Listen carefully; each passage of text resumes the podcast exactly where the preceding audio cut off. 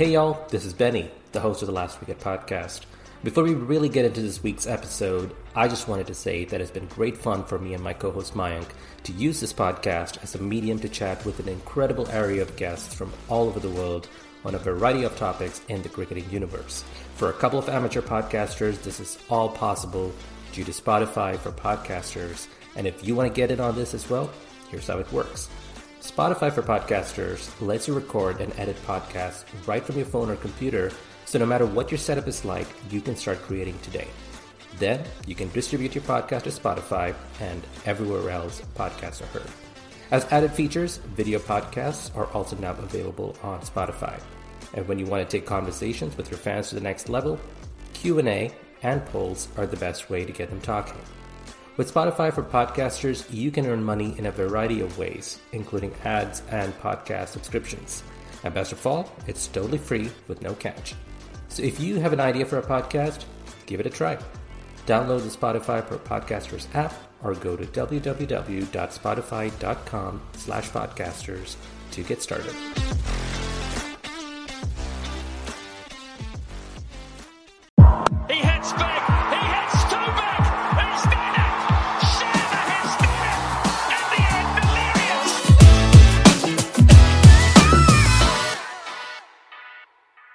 Hello and welcome to The Last Wicket, a cricket podcast for when you want to take a break from outraging over the non selection of your favorite player. I'm your host, Benny, and this week I was joined by fellow co hosts Mayank and Himanish to speak with someone who has a PhD on the biomechanics of the backlift technique in cricket. Dr. Habib Noorbhai is an associate professor at the University of Johannesburg in South Africa and a health and sports scientist who specializes in healthcare technology and cricket science. We at the last wicket spoke with him about all of that, including his extended thoughts on the role of biomechanics in sport, particularly cricket. So stay tuned for our fascinating conversation.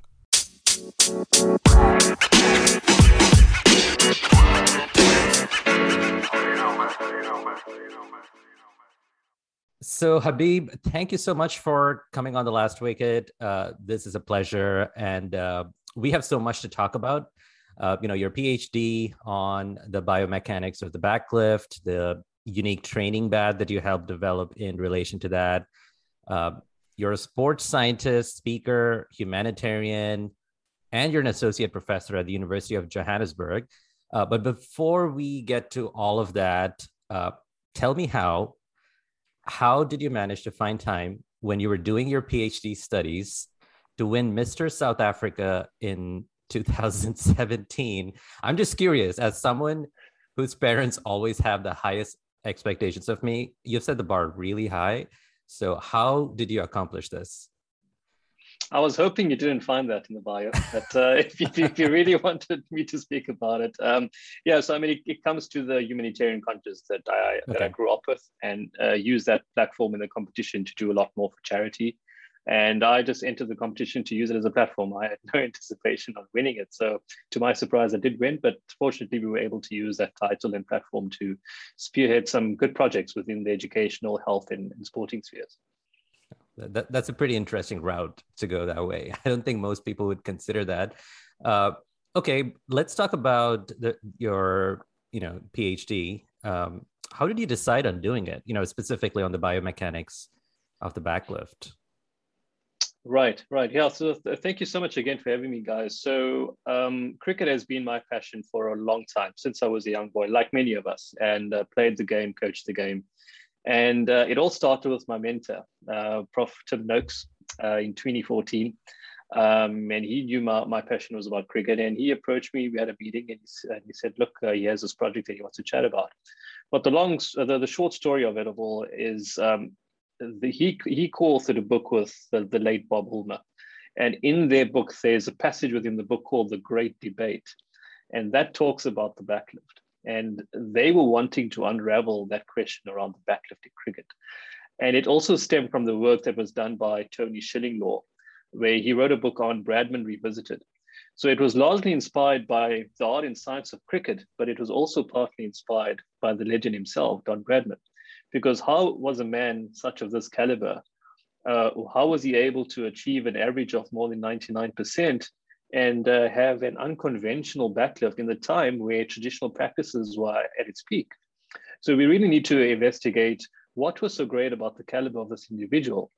And so that's where the, the question around the, the biomechanics of the backlift had started. And so the, the first initial uh, activity and task that I had to do was not just to look at Bradman itself, because we know now in the science, if you're only looking at one person, you're then going to be achieving something which is known as a one point extrapolation. And you can't really look at someone and then feel that it's, it's textbook based for everyone. So I had to do in my first paper, look at the history of the greatest cricketers from 1895 till 2014. And this was about six, seven years ago. And we had found that a lot of those guys who were successful ended up using a backlift that was not in alignment to what the coaching manuals said at that time, which was to lift your bat straight up over the wicket. And, um, and especially with, with the closed face of the bat. And I'll talk about that a bit later. And we needed to ask, well, why were they so successful? But they weren't actually, they were unconsciously following their own practices by not actually it being aligned to the coaching manuals, and in particularly the MCC coaching book that was published after 1950. So that's what propagated this entire research question was around the backlifting cricket. And as we moved along, we, we, we began to find some other confounding factors that were influencing uh, why bat why batsmen were, were successful or why they were able to perform cricket at the highest level dependent on the type of backlift that they had. Now, hmm. originally we had three different types of backlifts, and we then said, you know what, we don't want to, we just want to keep it simple, and so that the audience in the cricket fraternity can understand. So we deciphered between the straight backlift and the lateral backlift. And this rotary backlift that was that was positioned around how Bradman had played, or even the other guys had played, which we'll get to a bit later in the question, um, that was termed as the lateral backlift with an open face of the bat, because a straight backlift, biomechanically, or even in terms of human motion, is not just a natural movement, just to pick the bat up straight. And you are considerably restricting, a batsman who would restrict themselves considerably if they are playing with a straight backlift, especially in a linear plane. And to, to face bowlers these days who are bowling more than 90 miles per hour and to get behind the ball, we've even found now that batsmen are able to time the ball a lot more efficiently if they had to administer a lateral backlift. So that that's that's where the that's where the entire project had started.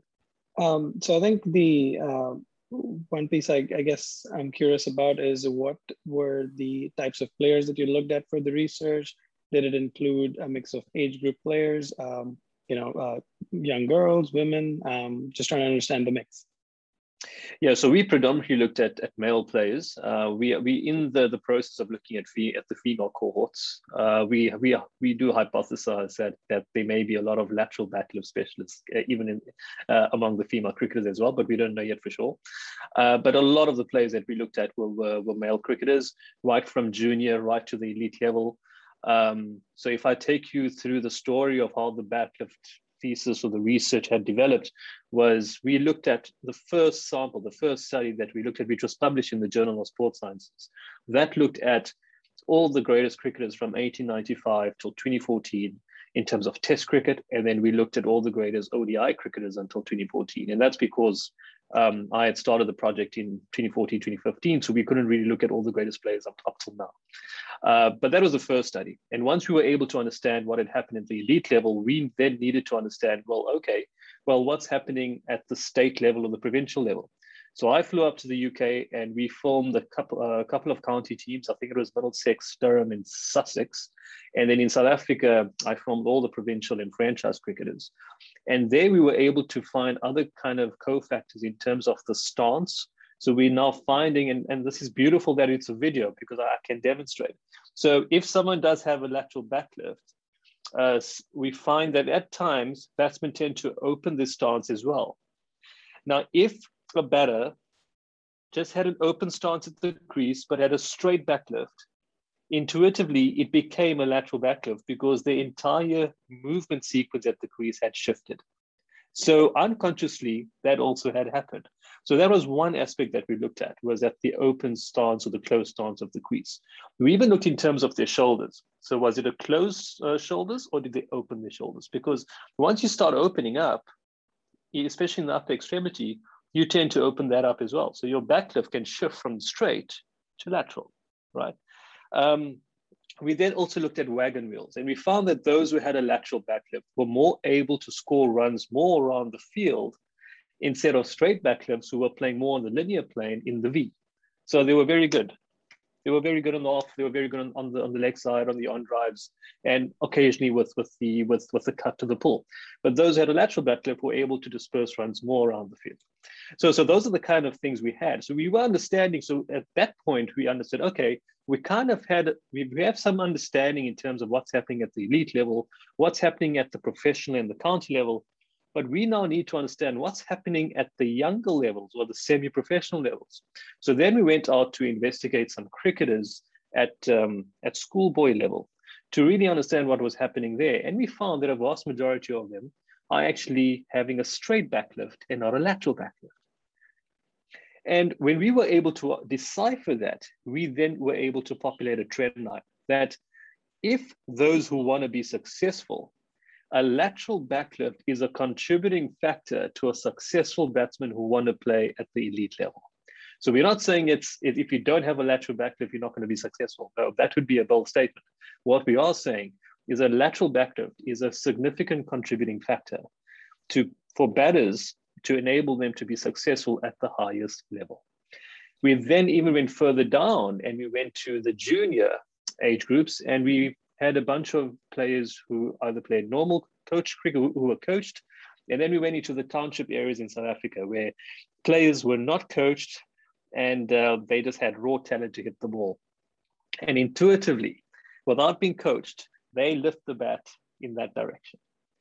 Which brought us to the point that if traditional coaching is not being applied to young cricketers, cricketers who are not coached indirectly lift the bat in a lateral direction because it is not a natural movement to go straight. So I had to do a PhD to tell people that, hey, there's a difference between lifting up the bat between there and there.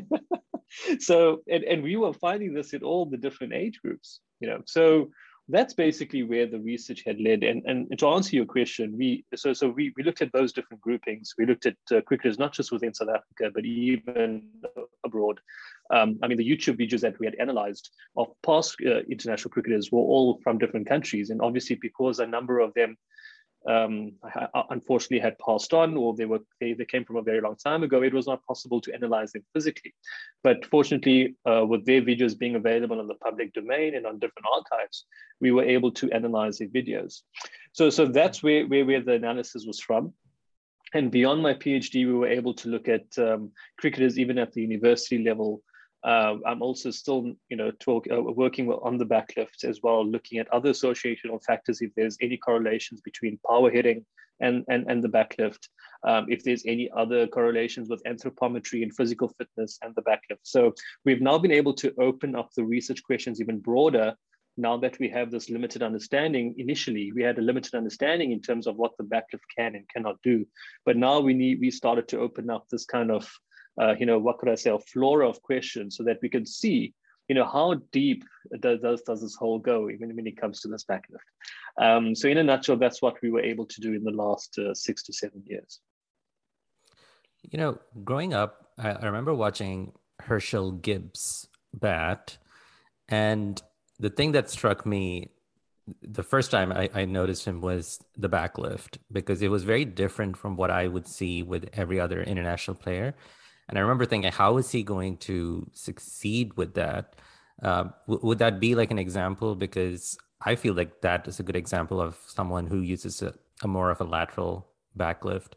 Um, is that very specific to South Africa? Because I've not really seen it in too many other countries. Yeah, so Hershey is a talent. He's an absolute talent. Um, I mean, he played rugby at school, and you know it was easy for him to to transition into cricket as well. But but a guy like that who's so successful, one of the key determinants with him is the open face of the bat. Um, now, now we got a lot of critique initially from the scientific audience that you can't classify that kind of backlift as lateral because it's actually quite in a quite, quite in a straight kind of a linear plane. And the, the key difference is that some batters would have kind of a straight backlift where they're pointing to the first slip or so, but the face of their bat is not closed, it's open. Mm. And that is another key finding that we found that there's a huge difference when the bat is actually open or closed in the backlift. Now, some people may close their face if their backlift is wider, but it still allow, allows them, it gives them that rotational momentum to still get behind the ball. But some batters who have that kind of a straightish backlift, but their face of the bat is open, allows them to get behind the ball for the cut and for the pull.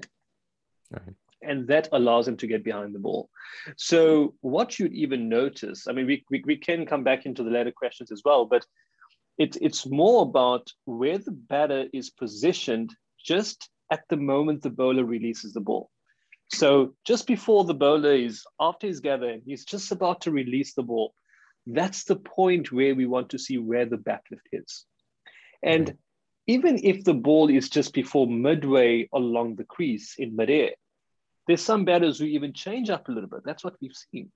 But a vast majority, a vast majority of batters we, we want to see where their position is just at the moment the bowler has released the ball. And on that basis, we, we tend to find that we understand where they are in terms of positioning of the backlift. But even if the ball, if they really have a good eye, we find that they even get more lateral. Now, the point is, is that if you want to be attacking in your strokes and if you want to be aggressive or play an aggressive shot, naturally a batter would not be able to do that with a straight backlift unless they're going over the bowler's head. Right. But if they need to do a lofted drive, if they need to do hit the ball to cow corner or play the pull, naturally, if they're playing an aggressive shot, it would be a lateral backlift. So even with some of the batters that had a straight backlift, that where they couldn't have changed, even at times when they were playing the shorter version of the game, they displayed elements of the lateral backlift. So those are the two things that are really paramount when we're looking at batters is where are they at the point of delivery? Are, is their bat open or closed? Their bat face, is it open or closed? Because that's make a, that makes a big difference whether they're playing a defensive shot or an offensive shot. And the other thing that we haven't um, evaluated yet is the type of bowler that a batter would face. So in mm. our analysis, a lot of the bowlers that had bowl to batters were either medium or fast-paced bowlers. We didn't look at bowling machines because we wanted it to mimic an actual match kind of simulation. But that's the other question is what happens with spin bowlers? Because there is less time for a batter to react with spin bowlers. They would have the, a lot of batsmen would have their bat onto the ground. And just as the bowler is about to release the ball, they'll get in their position, whether it's an off spinner or a leg spinner. But with fast bowlers, because the ball is coming at an increased speed, they now need to be at a position to get prepared to execute a, a, a shot selection. And there we find that just before the bowler is about to release the ball, that's the key position of where the batter is. Hmm. So, in a nutshell, I mean, there's guys like Gibbs as well as Ponting. Ponting and Michael Clarke were great examples of having an open face of the bat. Um, AB de Villiers as well. Uh, we look at all these purists and they are able to administer a variety of good shot selections purely because of their face of the bat being open. Um, another good example was uh, Rahul Dravid. I actually had a, a, Zoom chat with, with Rahul. It was a fascinating conversation. And he, he picked up my research and he wanted to have a chat. And um, even uh, Virat Kohli, you know, his face of the bat is also open. And, you know, so the, the, the face of the bat is a really crucial factor in underpinning the, the type of shot selection that will flow thereafter. I was about to ask you this because does it also make a difference in terms of playing the moving ball versus the straight ball? Yeah, absolutely. Like yeah, so I mean, a lot of you mean? Yeah, yeah. A lot of our research looked into the into you know medium or fast paced deliveries, uh, mm. but you know if, if there's if there's spinning or even if there's different motions, it, it certainly does have an effect in terms of excuse me, in terms of conditions where the the, the, the wickets are either fast tracked, you know, like in Australia or South Africa, or whether we're going into the subcontinent, we really didn't take the conditions, you know, per se into account. Um, that that that's something that could that could be looked at. But I do think it's more of an extrinsic factor rather than an intrinsic factor of how a batter actually plays. And I think it's more mm. about looking at the intrinsic factors that affect how a batter is able to position himself biomechanically, um, right. while be, being able to position himself in the environment. So, for example, the kind of things that they would do if they're playing on the subcontinent is they would rather bat within their crease. If they're in South Africa and if it's a bouncy wicket, they'll bat outside their crease. But I don't really think it affects the biomechanics of how they move at that split second. But I do think that there's an impact uh, depending on the type of bowler that they would face. You know, if it's a left arm bowler over the wicket to a right hander, absolutely. Um, if it's a, a, spin bowler, whether it's a leg spinner or an off spinner, absolutely. Did you also find a difference in batters from different countries with their backlifts? Because some countries coach harder, right? Some countries don't coach that much. So did you find that sort of a variation? That's a beautiful question. Yeah. So so the West Indies and, and Pakistan, they, they don't put a lot of emphasis on, on textbooks. And there, that's where we find the natural flair from batters coming in. But what we find even in South Africa, as well as the UK, Australia, um, there's a lot of emphasis on technique and how you should look and rather, and I, and I say this in the thesis as well, I said, the objective of cricket is to score runs, not, not to look pretty. and and I think that that's something that we we, we need to kind of defy, uh, decipher as well. Is when do we take as coaches or scientists when do we take the foot off the pedal when it comes to emphasizing too much on technique, but rather focusing more on elements that enhances performance. I think um, a great India example. Well, sorry, uh, yeah. I think a great example of what you were just talking about that is Steven Smith. You know, he's not the prettiest looking player, but he has the technique, a stance, and a bat lift that works for him same thing with someone like Fawad Alam from Pakistan. Like his batting stance, it just looks comical almost at times, but he's scoring runs. So yeah, your point is very valid in that.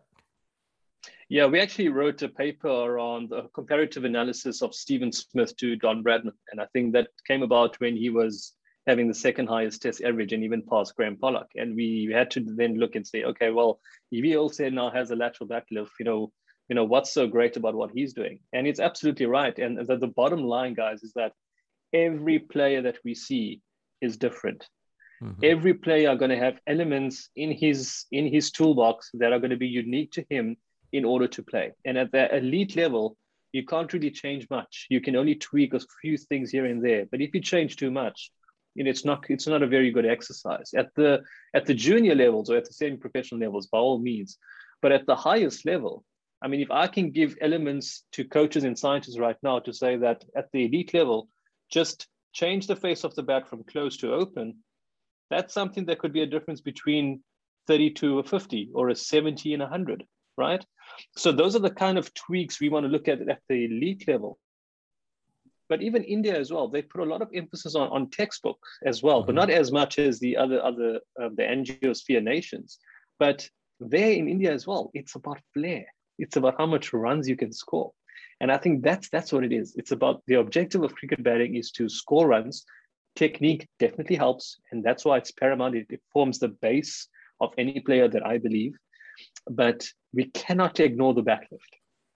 We really cannot, uh, because we're now finding that it is a contributing factor to successful batsmanship. And biomechanically, we know that if a batsman's head is not still, they fall away, or something go, goes wrong in the entire kinetic chain We're now finding that even the backlift after the head, the backlift, can also have an effect on the other components of a better stance in terms of their shoulder, in terms of uh, their opening their stance, in terms of their hip, everything. So it's all about this biomechanical chain um, that we need to look into. So the individuality of a batsman or a player, it, it's really unique. And that brings me to that point that there's no one size fits all approach in sport, and especially in cricket we've got to treat every player as an individual. So young kids grow up and they say, ah, I want to bat like um, like Herschelle Gibbs, or I want to bat like Virat Kohli, or I want to bat like this so and so. And as we get older, we need to understand that every player we see, we can take elements and lessons from each player, but it's each batter that we have the pleasure of watching is going to be completely different to anyone else in the field. But the, the trend that we've noticed in our research is that quite simply is that there's a big difference between a lateral backlift and a straight backlift. It's great that you talked about this biomechanical chain, right? Because is there a physical model that explains why the lateral backlift is successful generally? Is it something Absolutely. to do with the center of mass or like something else? Yeah, so it's it's got to do with a number of biomechanical properties, starting with the center of mass and, and, and balance is probably the key property over there. But then we also go into in terms of angular momentum. Now, if you're looking at where the backlift is being directed, there's some sort of proportion in terms of angular momentum. Um, when we uh, uh, when uh, someone does 3D biomechanical analysis, you'd be able to look at other parameters in terms of velocity, your acceleration, in terms of the the mass of the bat, the weight of the bat, etc., etc. So all of those kinds of properties do have an impact and a role in terms of how a batter plays, and more importantly, what kind of backlift they would be able to to to use as well. One chart I also saw in one of your papers, I think, was uh, the proportion of lateral backlift pairs increases as the formats go shorter. So why is that? Uh, do you get a wider shot range if you have a lateral backlift? I think you talked about that uh, before as well. Yeah, yeah, yeah. It's, it's it's purely because of the offensive nature that that comes with the shorter format of the game. That if we need to score runs at a more rapid rate, um, you know, they would need to be a lot more offensive, and naturally, batters would adopt a lateral backlift in order to score runs more at a rapid rate. So we find that that there's an increased incidence of a lateral backlift from tests right up to the T20 stage. So fascinating points, um. I'm really enjoying this conversation, and I think one of the points that stuck with me was how having, say, the bat face open helps in you know the cut shot, the pull shot, um, which sort of leads me to you know uh, my curiosity towards how do you coach a young player, and uh, you know how do you make sure that with whatever backlift they're comfortable with, they're able to execute these variety of shots, play all around the ground. And also, uh, you know, we want to talk about the cricket bat that you invented and why you think that would be a good balance in uh, teaching young players, you know, the wide range of shots. Right, right. So, so my recommendations to that question might be controversial to the community, but um, if we want young cricketers to be successful, we shouldn't be coaching what backlift they should have we should let them play and let them lift the bat in a way that they are that, that that's comfortable uh, for them. And if we do that automatically they're going to lift the bat not straight but more in a lateral direction. That's what's going to happen. So we, sh- we we should coach kids the fundamentals and the techniques about everything in terms of holding the bat the grip.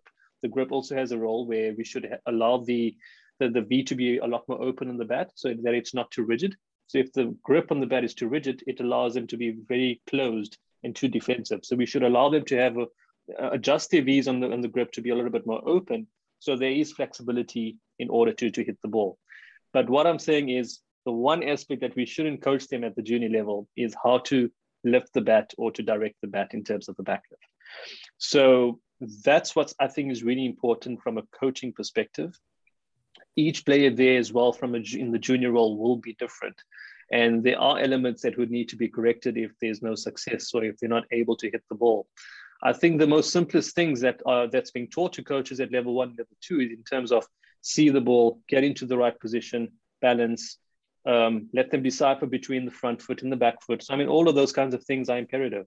Uh, but when it comes to the actual backlift, preferably do not coach it. Let it be a natural movement that they develop over time. Um, but if they, and you see what we see a lot of the time with kids is that they try to emulate their favorite batsman on television.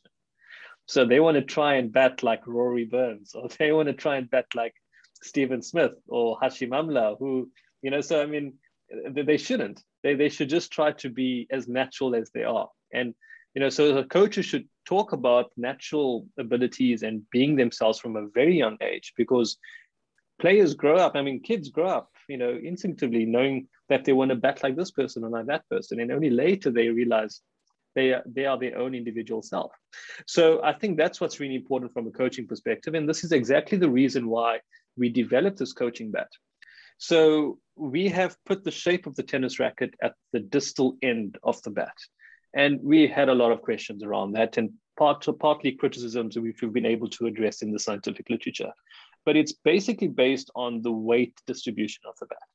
So if we have the weight distribution of the bat at the distal end, it automatically allows the player to lift the bat in a lateral direction or even in a more rotary momentum before hitting the ball. So that coaching bat is more for training aid for young cricketers, not just in terms of the backlift, but also in terms of improving their performance. And it's it's not meant to be used in matches according to the ICC law, the MCC laws. It's not allowed. We had a meeting with the MCC committee in 2016 at Lords, and uh, unfortunately they, they they refused it. So, but in training, they can use it as much as possible, but it's not allowed in matches. So that's a training aid for those two exact purposes, so that they can improve performance, and subsequently they would also develop a lateral backlift. And as they get older, we would also look into the bat, the lateral surface of that bat being narrower and narrower and narrower to the point that it's an actual cricket bat so that they can blend in to using a normal bat in matches at, uh, at the age of 13 or 15, etc. So uh, the, the bat hasn't been uh, commercialized. We haven't done that yet because we're trying to find the right material. Uh, but the, hat, the, the bat has been protected from an IP perspective and it has been published. And the sole purpose of the bat is to exactly improve the performance of young cricketers um, so that they are able to hit the ball and to, and to score runs. Uh, I was just going to follow up on the bat just to say, have you seen adoption within South Africa, within academies, and any feedback you've received about the bat? There's a there's a huge demand. Um, I'm also I'm also getting guys in America who want who want the bat and they want to they want to be the the reps for America and stuff. And I'm like, I would be very pleased to to hear this. The problem is that we haven't got the final product because we're trying to find the right material. We had prototypes that we use in our interventions in our recent studies. The problem is that on the edge of the bat, the, the bat started to, to, to crack because we made it from plastic. So now we're trying to find the, and, and, and they were using a softball. They weren't even using a cricket ball. Uh, because at the age of six or seven, we can't really expect them to use a cricket ball.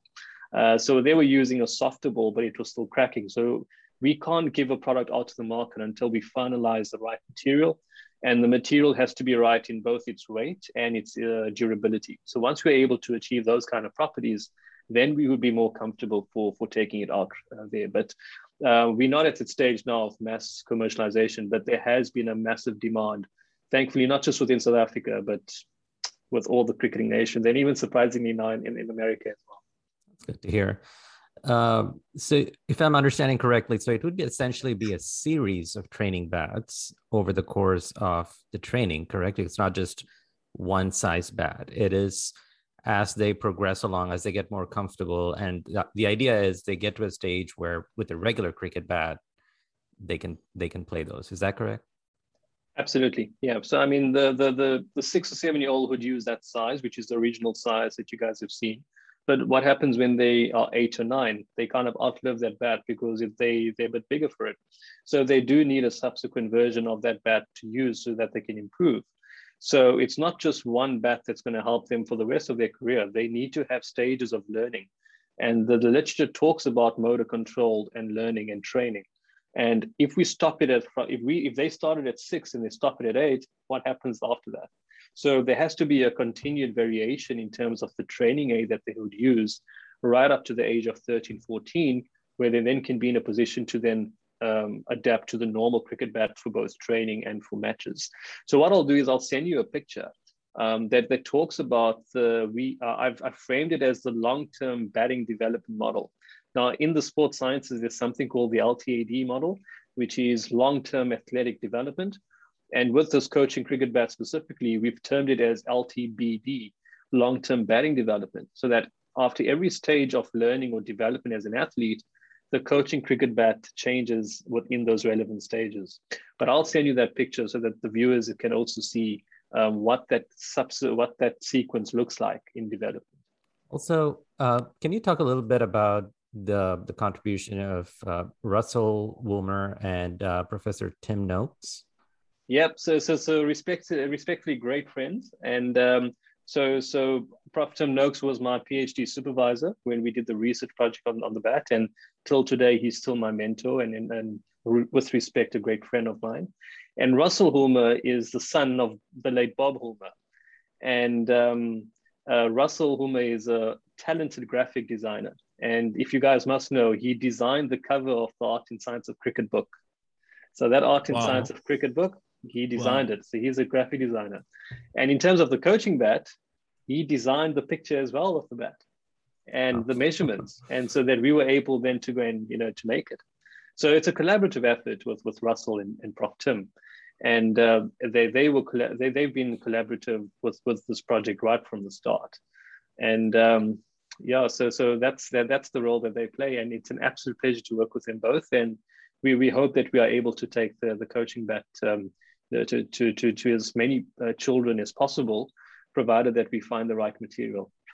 Yeah, so I don't know if you've been following this, but Kohli's been having some trouble outside the off stump.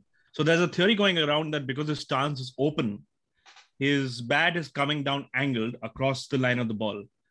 And that's why he's edging it. So they've done a comparison of Kohli and Root and Smith, and they've drawn the lines of the bat swing. So Kohli's backlift comes down like this angle, whereas Root and Smith yeah. go down straight. And the theory is that that, that is um, better to play the moving ball. So, do you have any thoughts on that? Because um, there's a theory going around about the backlift angle and the way the bat comes down. Right. So immediately I can tell the coach or the video analyst where the problem is without even having to look at video analysis software. So if we look mm-hmm. at Kohli and Root on this picture, the mere right. fact that their backlift is coming from 11 o'clock to 6 o'clock in, in Kohli's mm-hmm. case, and with Root's case, it's also coming like an 11 o'clock to about a 7 o'clock.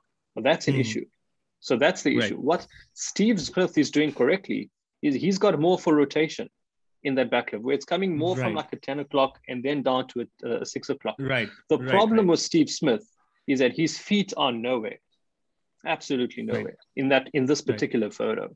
So right. if he had the footwork of Root, and if Root mm. had the rotation that Steve Smith had, they would have they, they would make a, um, a fantastic Perfect, batter. Uh, yeah when we look at Kohli, his head is outside of the line. So if you have to draw right. a line from the elbow going straight down to his toe, right. his head falls outside of that line, which right. means that yes. there is no there is no parallel from the head to the toe.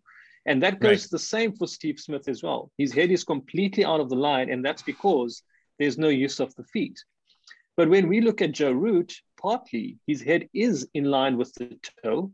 He's mm-hmm. slightly out of that line, but right. the problem is that there is no rotation in his backlift for the off-foot delivery.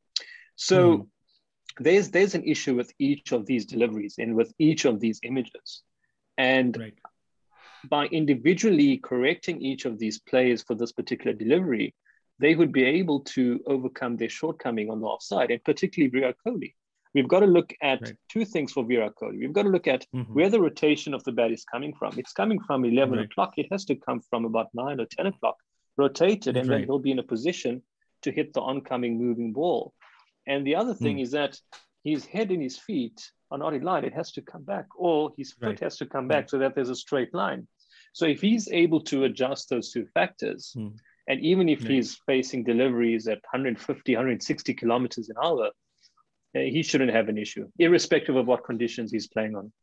I'm I'm, I'm very curious, and I, I don't know if you can speak to this, but you know, you know, we're talking about you know changing the mindset or changing you know this idea of the backlift, especially at the you know the junior group, like with young kids, but with professional cricketers, like if you could walk up to someone like Steven Smith or Virat Kohli who have accomplished so much, and then you say, "Hey, I have this is my belief this is my idea that this would work how do you think professional cricketers at the stage that they are right now um, how receptive would they be? I don't know if you've ever interacted at that level with professional cricketers about you know the backlift but from your experience uh, how what is their perceptiveness to that to changes like that so I'm currently helping two international cricketers at the moment in terms of their backlift. Confidentially, I can't say who they are.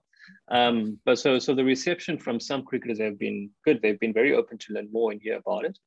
A vast majority don't want to change much, um, especially mm-hmm. for, for, for such cricketers who have been in their careers for more than eight, more than 10 years. They know what works for them. They know what their weaknesses are. Um, in their game and they want to stick with it. And if it's working, why change it? And I think that's right. a question that a lot of people ask at the international level. Don't don't fix something that's already working. But there are some handful cricketers who are at the early stages of their career where they would be open to some sort of adjustments. You know, so whether it's the open or close face of the bat, whether it's about deconstructing that very brief analysis that we did now between those three batters, they're open to hearing those kinds of things to see how they would be able to adjust. I think more broadly, um, even in the scientific community, people do understand the importance of the backlift and the biomechanics thereof. But our understanding as scientists is that it's not just about one component of a batting technique. So it's not just about the backlift. It's not only about the stance. It's not only about the grip. It's not only about the balance of the head. It's everything. And when we talk about the biomechanics chain, it relates to all the components of the batting technique. So a common answer that you may find is that, yeah, the backlift is imperative, but don't forget this, don't forget that. We've got to focus on this, we've got to focus on that. And it also comes down to you know, all cricketers are individuals. We really need to see, you know, what the unique issues are. I mean, like right now, when um, Himanish, you know, shared that image, we were able to understand specifically where the improvement factors would be for Kohli, Root, and for Smith.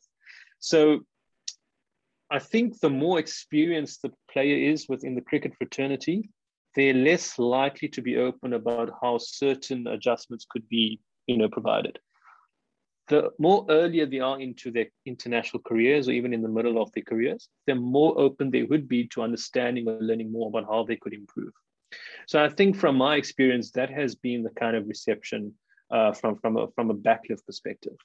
But when I do work with players, it's not only about the backlift. We look at the entire biomechanics chain. So as much, as much as I have specialized in the backlift specifically, there's always an underpinning or foundational grounding in terms of the biomechanics of the player. And not just with the batters, but with bowlers as well. Where are bowlers going wrong in their delivery stride? What's going on at the impact of gather or the front foot strike before bowl or before release or uh, ball release? So any movement within sport is underpinned by biomechanics of motion. And we are, because we've looked at so many plays of analysis, sometimes I mean, it's not, uh, I mean, video analysis provides you with the reliability and the validity of something that you're seeing objectively. But because we have been able to watch so many players and, you know, over the years, you know, we are able to just look at a picture and say, okay, well, that's the problem. And I don't really need my video analysis software to show where the issue is. So I think if cricketers do have a more um, specific understanding in terms of what sports science offers, any sport and even in particularly cricket, I think they would be more open to know the benefits that it would be able to offer them. And there are many cricket uh, teams that only have a coaching staff and a video analyst, but there's not many staff that have a, a biomechanic specialist working for them. And I think if they begin to understand the impact that a biomechanics specialist can have within their team, they would be more open to see what kind of advantages a biomechanics specialist would be able to offer.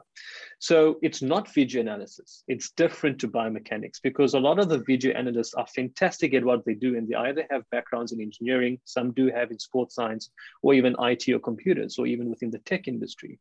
But to apply a sports biomechanical scenario to an athlete or to even cricketers, that takes years of training and analysis, irrespective of what sporting code it is. So, to answer your question, I think the reception from cricketers in general would increase along the years if they begin to understand the benefits and the value that these biomechanists uh, do offer within the cricketing circles. So, um, I think a couple of weeks back, uh, you kind of mentioned the most important point uh, of the backlift is, you know, just before the bowler's delivery stride. And um, a couple of weeks back, I started looking at videos and I noticed that today's batsmen have their bat up rather than grounded or near the ground, uh, which was the trend, say, 20 years ago. And it, it you know, did a bit, bit, bit, of research and it looked like, at least in Australia, Mike Hussey was one of the first people who did that. And his thought was that helps his balance, helps his head not falling over. Um, what have you found about uh, this uh, and where do you stand on, you know, bat up versus down? To be quite honest with you, Mike, I think it's more for psychological advancement compared to a biomechanical advancement. Because from a mindset perspective, you want to be in a position to be ready to receive the oncoming ball from, from the bowler. So, you know, whether your bat is down at half of his run up or whether you're here, it's all about how you want to concentrate at that oncoming delivery that you're going to be facing. That's why the most important aspect is for you to, while he is in the run up or even in the gather, is for you, for a batter to actually prepare what position they're going to be in prior to the oncoming ball so that they can decipher what kind of shot selection to administer. So I think it's more important at gather compared to when the bowler is at run up to know what position they're in. So there's no really preference in terms of whether the bat is up or down during the run up, because that is more for psychological adjustment for the bat in terms of how they want to concentrate before making impact with the ball. The more important thing though is where is the batter at the bowler's gather and just before bowl release. For me, that's the most that's the crucial position that batters need to understand where they are before they make impact with the ball. But as the bowler is running up, whether they want to have the bat down or up, it is completely up to them. Um, with regards to a spin bowler, it may be a different uh, scenario because the amount of time the bowler would come up to the crease to bowl is a lot less compared to a fast bowler running up. So I think for me, it's more of a psychological adjustment for the batter uh, and, and not just a biomechanical adjustment. It's more for psychological adjustment as to whether they want their bat to be up or down. Yeah, that's that's fascinating because I, I was looking at the top 20 test batsmen today and pretty much everyone except for Cheteshwar Pujara has his bat up. And it's it's interesting how you know this big change has happened over a couple of decades, and it, it sounds like it's just more of a feel thing, more of a psychological thing, rather than you know being backed by some sort of natural uh, you know natural movement, um, so to say. Uh, but yeah. I think it, it, sort of leads me to my next question, and uh, you know, sports is in general, not just cricket, uh, have had athletes who just stand out in terms of biomechanics. And uh, the probably the favorite example is Michael Phelps, the uh, Olympic swimmer from the U.S. who um, I, I forget what exactly it was, but he had a just really wide, uh, really wide wingspan, which allowed him to swim better. Um, and then I know Muttiah Muralitharan had an arm which bent a little more than normal. Um, have you seen uh, in your research any such other examples? Uh, and what, what are your thoughts about international teams also spending time on this? Um, have they really explored, you know, the science of biomechanics, or is it still very nascent? I think to, to, answer your second question, international bi- um, biomechanics research has really done quite well, and it's really advanced over the last few years. I mean, we've got uh, a number of uh, biomechanics journals within sport. So, and and uh, there's been there's been considerable work done on the impact of biomechanics on different sports and not just within cricket. So I think it has been widely accepted within the biomechanics community and the scientific community about the impacts that biomechanics and applied biomechanics can have uh, within within sport, within cricket. We've got biomedical uh, engineers working within the field of sport because of their biomechanics expertise. So biomechanics relearning is not just from a sporting perspective, but even from an engineering perspective or from a remodeling perspective of how things are modeled in order to understand patterns or different types of analysis with human motion. So it's it's done it's done quite well over the last few years, and um, I think for the next decade we are going to be in a scenario where the trends and the trajectory of technology coupled with biomechanics are going to be at its peak, where we'll be able to understand more particular things more uh, efficiently in a shorter space of time. And it's not just going to be about efficiency, but it's also about it's going to be about saving time for the coaching staff to optimize their performance um, scenarios for their teams when whether they're traveling or whether they're playing at home. Um, I have come across other types of interesting athletes uh, where they have used, as a, if I can say, more unconventional methods in terms of their performance. I mean, if we stick to cricket, Lasith Malinga, you know, he's got more of a slinger kind of a motion, as you know, and that relates to another javelin thrower that instead of him throwing the javelin overhead, there was javelin throwers throwing the javelin more at an angular level to get more torque at release so that the javelin could go even further. So there's a scenario that if you have more of a slinger kind of momentum, as you do have in cricket in, in terms of fast bowling, it may not give you in terms of directional accuracy, but it does give you the speed and the torque that you do need to deliver um, a specific object, whether it's a cricket ball, a javelin, or, or anything else for that matter. So that was an interesting thing from a biomechanics perspective is that there's so much of emphasis on overhead activities, but how do you uh, explain certain people who are projecting this different types of objects uh, from a sideways or from a from an angular perspective? So for me, that was quite interesting. Um, you know, so there's there's so many athletes that we're now seeing who have different types of techniques or different types of approaches to, to different things. And we all understand it's because they're unique as an individual. They have a unique talent and a unique potential and natural ability that cannot really be compared to others and that we need to understand. I mean, for example, uh, Shivnarine Chanderpaul, um, he's got a straight backlift, but it's pointing to the square leg umpire. you know, so in, from, from this linear plane where we're looking at the video, it may look like a straight backlift to people watching from there, but from this angle, it's a lateral backlift. so, you know, you, we, we've got batters like that. We've got different types of athletes doing different things. And it all boils down to what, what, to what works for them. And if it's going to work for the guys like Steve Smith and Rory Burns and Hashim Amla, Shivnarine Chanderpaul, and for and for Lasith Malinga or Muralitharan and all of these players, then that's great. And if they are able to be successful and maintain their successes at the international level, then then let's keep it there. We shouldn't try and change something does, that does not look textbook correct or that does not look traditionally or conventionally correct. Um, we know at a time now where we're going to see that a lot of the coaching methods or guidelines are going to be debunked because we are trying to find methods that may be uh, that, that, that may be very good for certain players and may not be good for certain players. So it comes uh, down to the point of that there's no one size fits all approach. We've got to treat every player as an individual and embrace their unique abilities for what they are able to offer and to optimize their performance where we can as scientists or as coaching staff or as um, video analysts. And I think that's what's really important.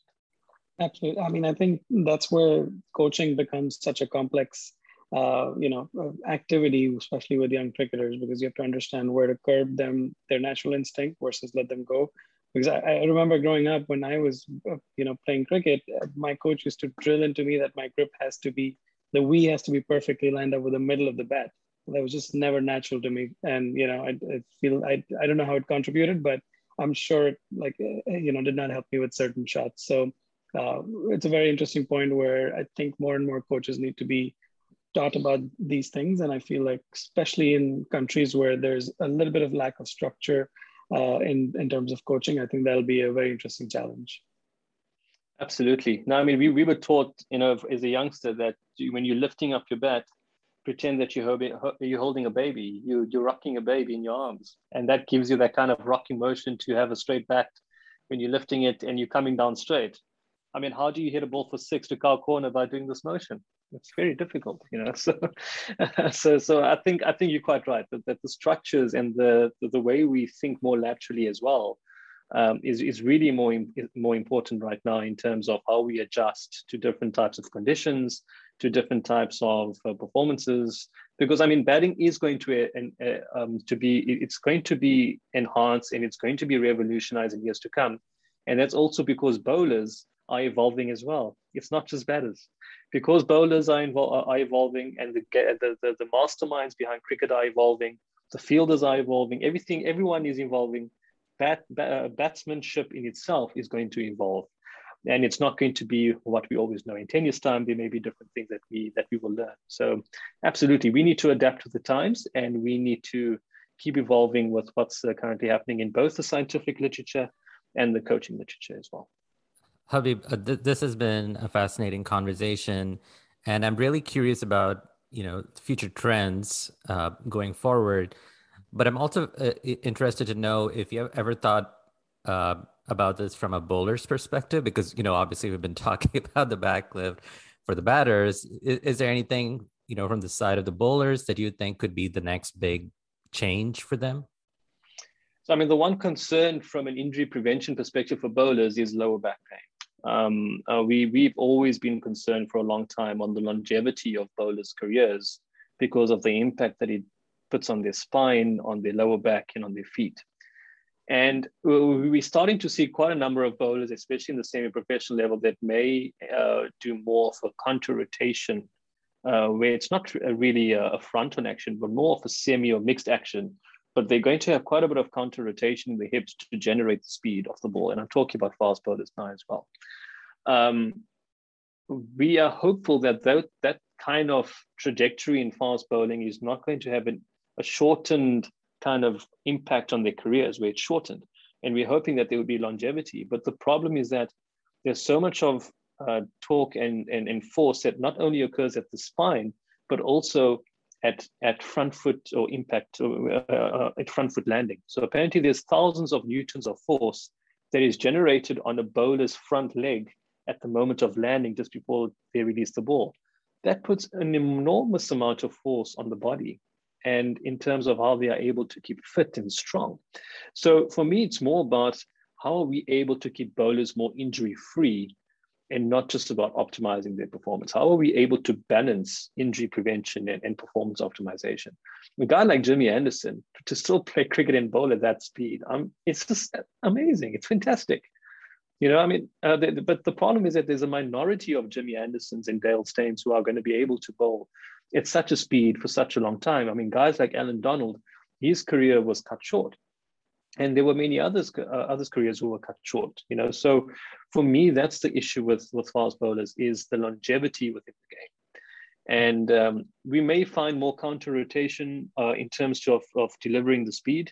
Uh, we're going to find some very different actions, uh, you know, in in the near future in terms of delivering the speed um, that people will think, like, you know, how did he deliver that ball? But at the end of the day, he delivered the ball.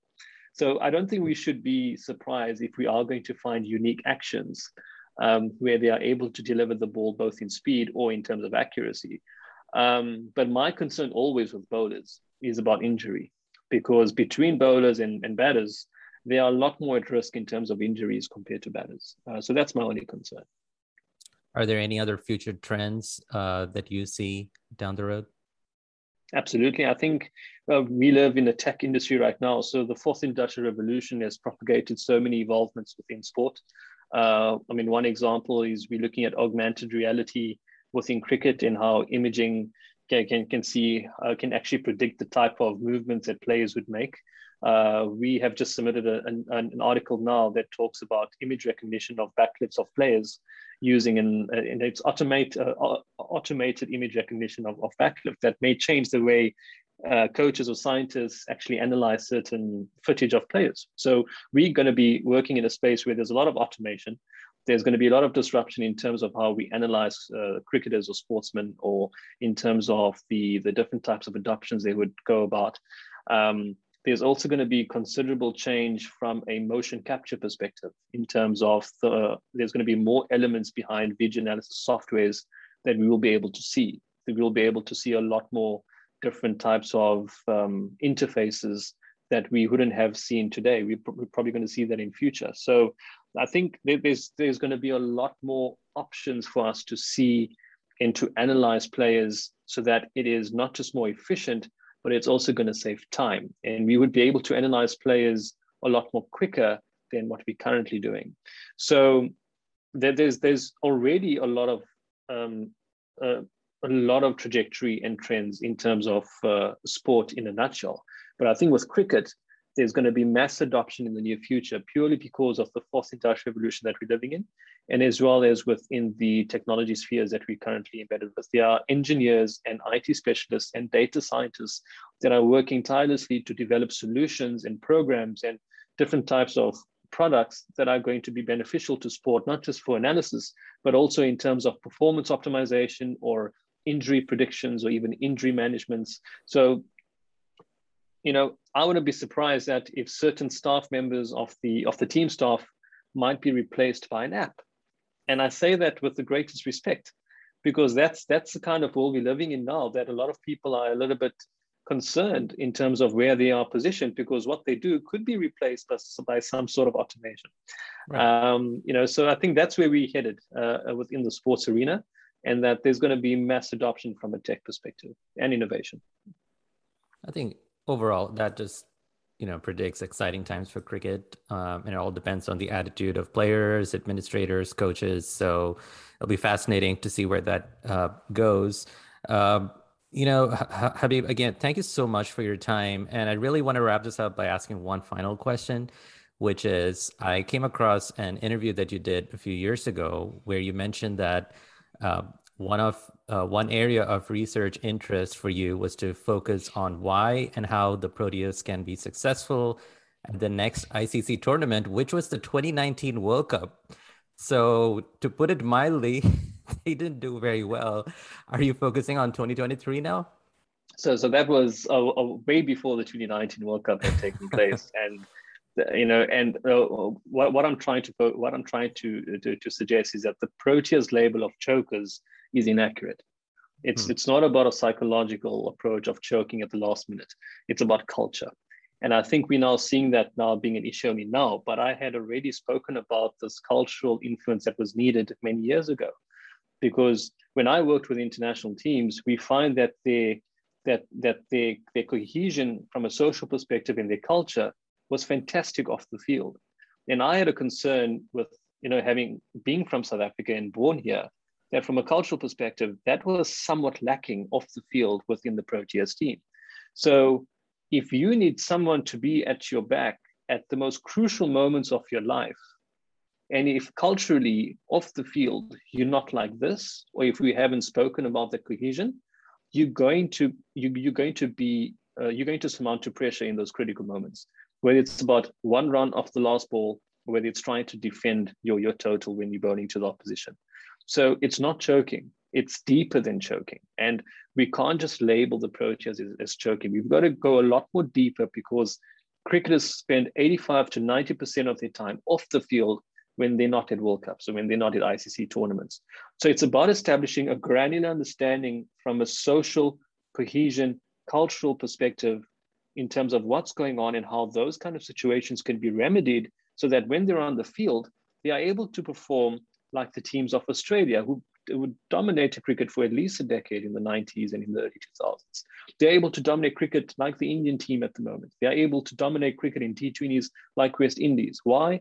Because culturally and from a cohesive perspective, it's optimized. And that's the kind of things that need to be focused, um, of, you know, from a team dynamics perspective. So that's the kind of, um, you know, finding and, and then the research that I wanted to put forward. Um, it, it, didn't get published, um, and then that's because the Backlift work kind of took precedence at the time. Um, and who knows with the current COVID 19 pandemic if we'll have a World Cup in India in 2023. I hope we do. Um, but, it, but it's something that I'm still interested in looking towards it. And, you know, now there's media attention around culture within the Proteas team. But I mean, this was set back way back then. You know, you know right. so to only really cast an eye on it now I'm hoping it's not too late because in less than two years, it's the it's the Cricket World Cup again.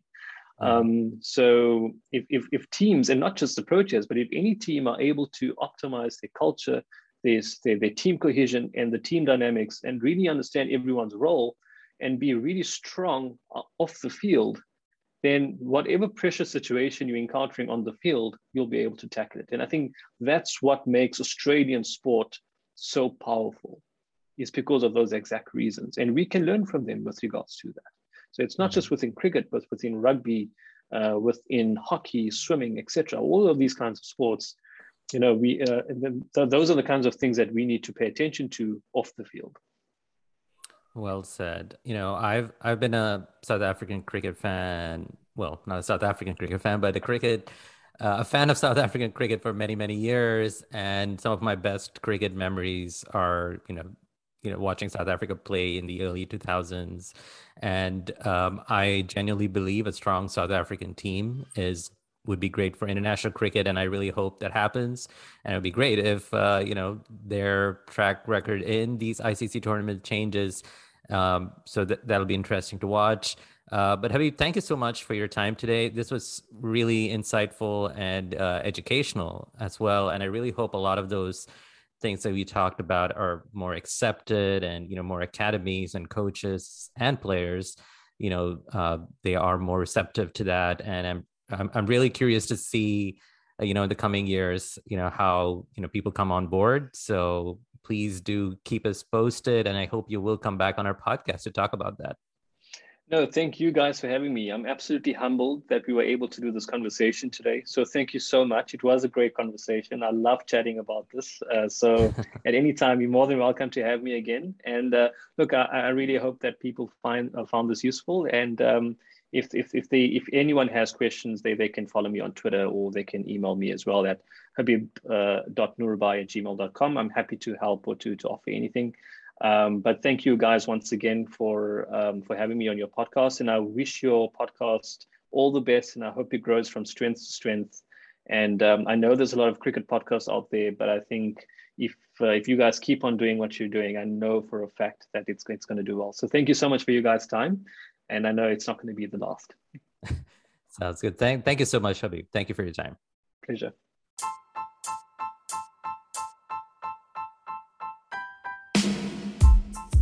Well, that's it for this episode of The Last Wicket.